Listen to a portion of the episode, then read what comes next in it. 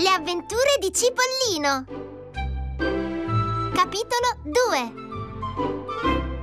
Come fu che il Sor Zucchina fabbricò la sua casina. Prima parte.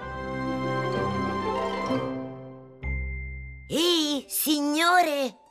Che cosa vi è saltato in testa di rinchiudervi là dentro? Io poi vorrei sapere come farete a uscire. Oh, buongiorno! Rispose gentilmente il vecchietto. Eh, io vi inviterei volentieri, giovanotto, e vi offrirei un bicchiere di birra. Ma qui dentro in due non ci si sta. E poi, a pensarci bene, non ho nemmeno il bicchiere di birra.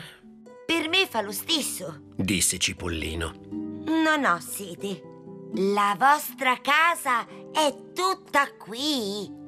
Eh, sì, rispose il vecchietto, che si chiamava Sor Zucchina.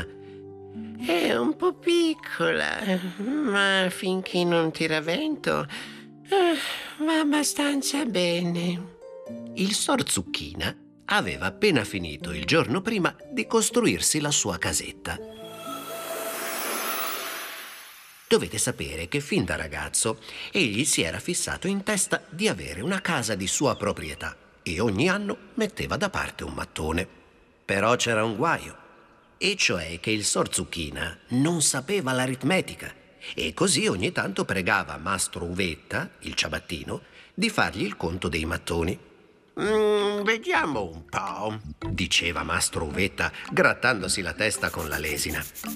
Mm, sei per sette, quarantadue, eh, abbasso nove, mm, insomma sono diciassette. Ah, e bastano per fare una casa? Beh, mm, direi di no. Ah, e allora? E allora che vuoi da me? Se non bastano per fare una casa, farai una panchina. Ah, ma io non ho bisogno di una panchina. Ci sono già quelle dei giardini pubblici e quando sono occupate posso benissimo stare in piedi. Mastro Uvetta si diede una grattatina alla testa con la lesina, prima dietro l'orecchio destro, poi dietro l'orecchio sinistro. Infine rientrò nella sua bottega.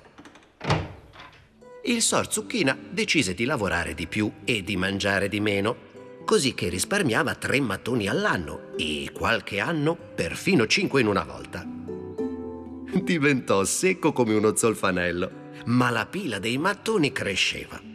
La gente diceva: guardate Zucchina, sembra che i suoi mattoni se li tiri fuori dalla pancia. Ogni volta che il mucchio cresce di un mattone, Zucchina diminuisce di un chilo. Quando Zucchina si sentì vecchio, andò a chiamare di nuovo Mastro Uvetta e gli disse così: eh, per favore, venite a farmi il conto dei mattoni.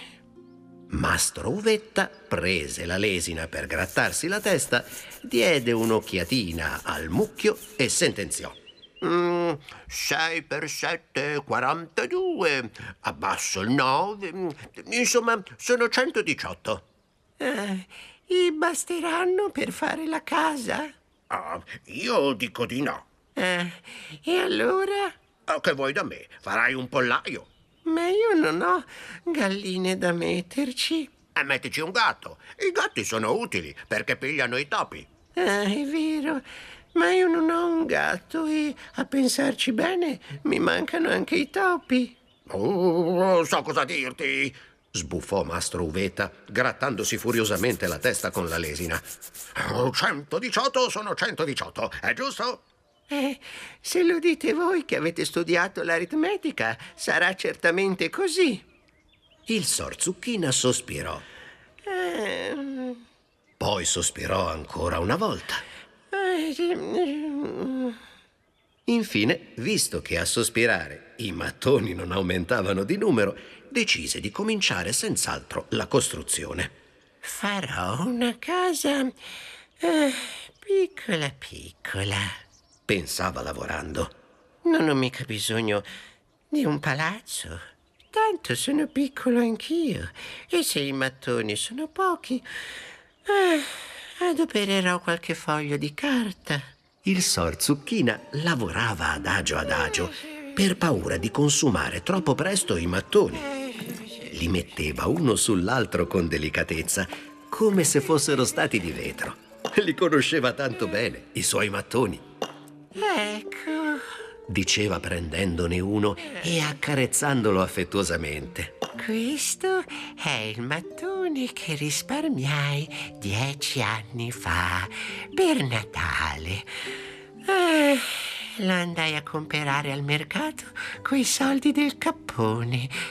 E il cappone lo mangerò quando sarà finita la casa. Ah. A ogni mattone tirava un sospiro lungo lungo, ma quando ebbe consumato tutti i mattoni gli restavano ancora molti sospiri e la casa era venuta uguale a una colombaia. Se io fossi un colombo, pensava il povero Zucchina, ci starei ah, comodissimo.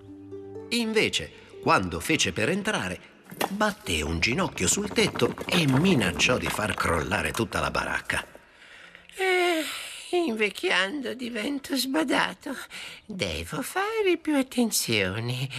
Si inginocchiò davanti alla porta e così carponi e ginocchioni, strisciando e eh. sospirando, entrò nella sua casina.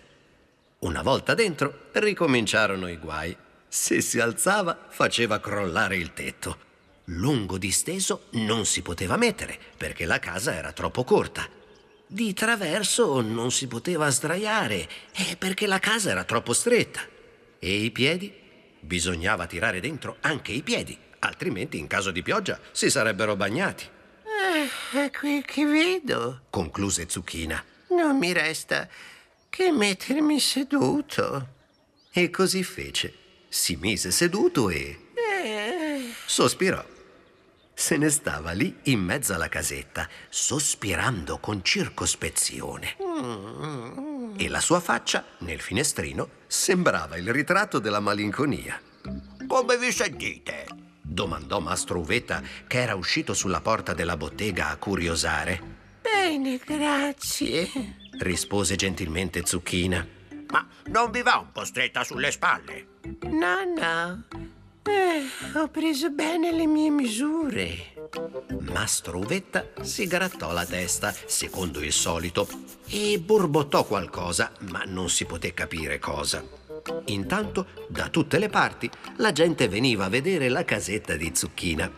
Venne anche una schiera di monelli e il più piccolo saltò sul tetto della casina e cominciò a ballare il girotondo. Nella casa del Sor Zucchina la mano destra sta in cucina, la mano sinistra sta in cantina, le gambe in camera da letto e la testa esce dal tetto.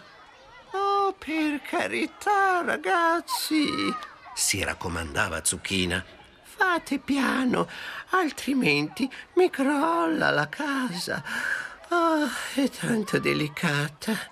Per rabbonirli si cavò di tasca tre o quattro bei confetti rossi e verdi che ci stavano chissà da quanti anni e li offrì ai ragazzi, i quali si tuffarono strillando sulla mano e si azzuffarono per spartirsi il bottino. Da quel giorno Zucchina, appena gli cresceva in tasca qualche spicciolo, comprava dei confetti e li metteva sul davanzale della finestra per i bambini, come si mettono le briciole per i passeri. Così se li fece amici. Qualche volta li lasciava entrare a turno nella casetta e lui stava fuori a guardare che non facessero disastri. Zucchina stava appunto raccontando a Cipollino tutte queste cose quando una nuvola di polvere si levò in fondo al villaggio e subito si sentì uno sbattere precipitoso di porte e di finestre. Si vide la moglie di Mastro Uvetta abbassare con gran furia la saracinesca. La gente si tappava in casa come se stesse per scoppiare il ciclone. Perfino le galline, i gatti e i cani si diedero a scappare di qua e di là in cerca di un rifugio. Cipollino non fece in tempo a informarsi di quel che stava succedendo. La nuvola di polvere, con un frastuono orribile, aveva già attraversato il villaggio e si fermò proprio davanti alla casetta del Sor Zucchina. Tra la polvere comparve una carrozza tirata da quattro cavalli, che poi erano piuttosto quattro cetrioli, perché in quel paese, come avrete già capito, erano tutti imparentati con qualche verdura.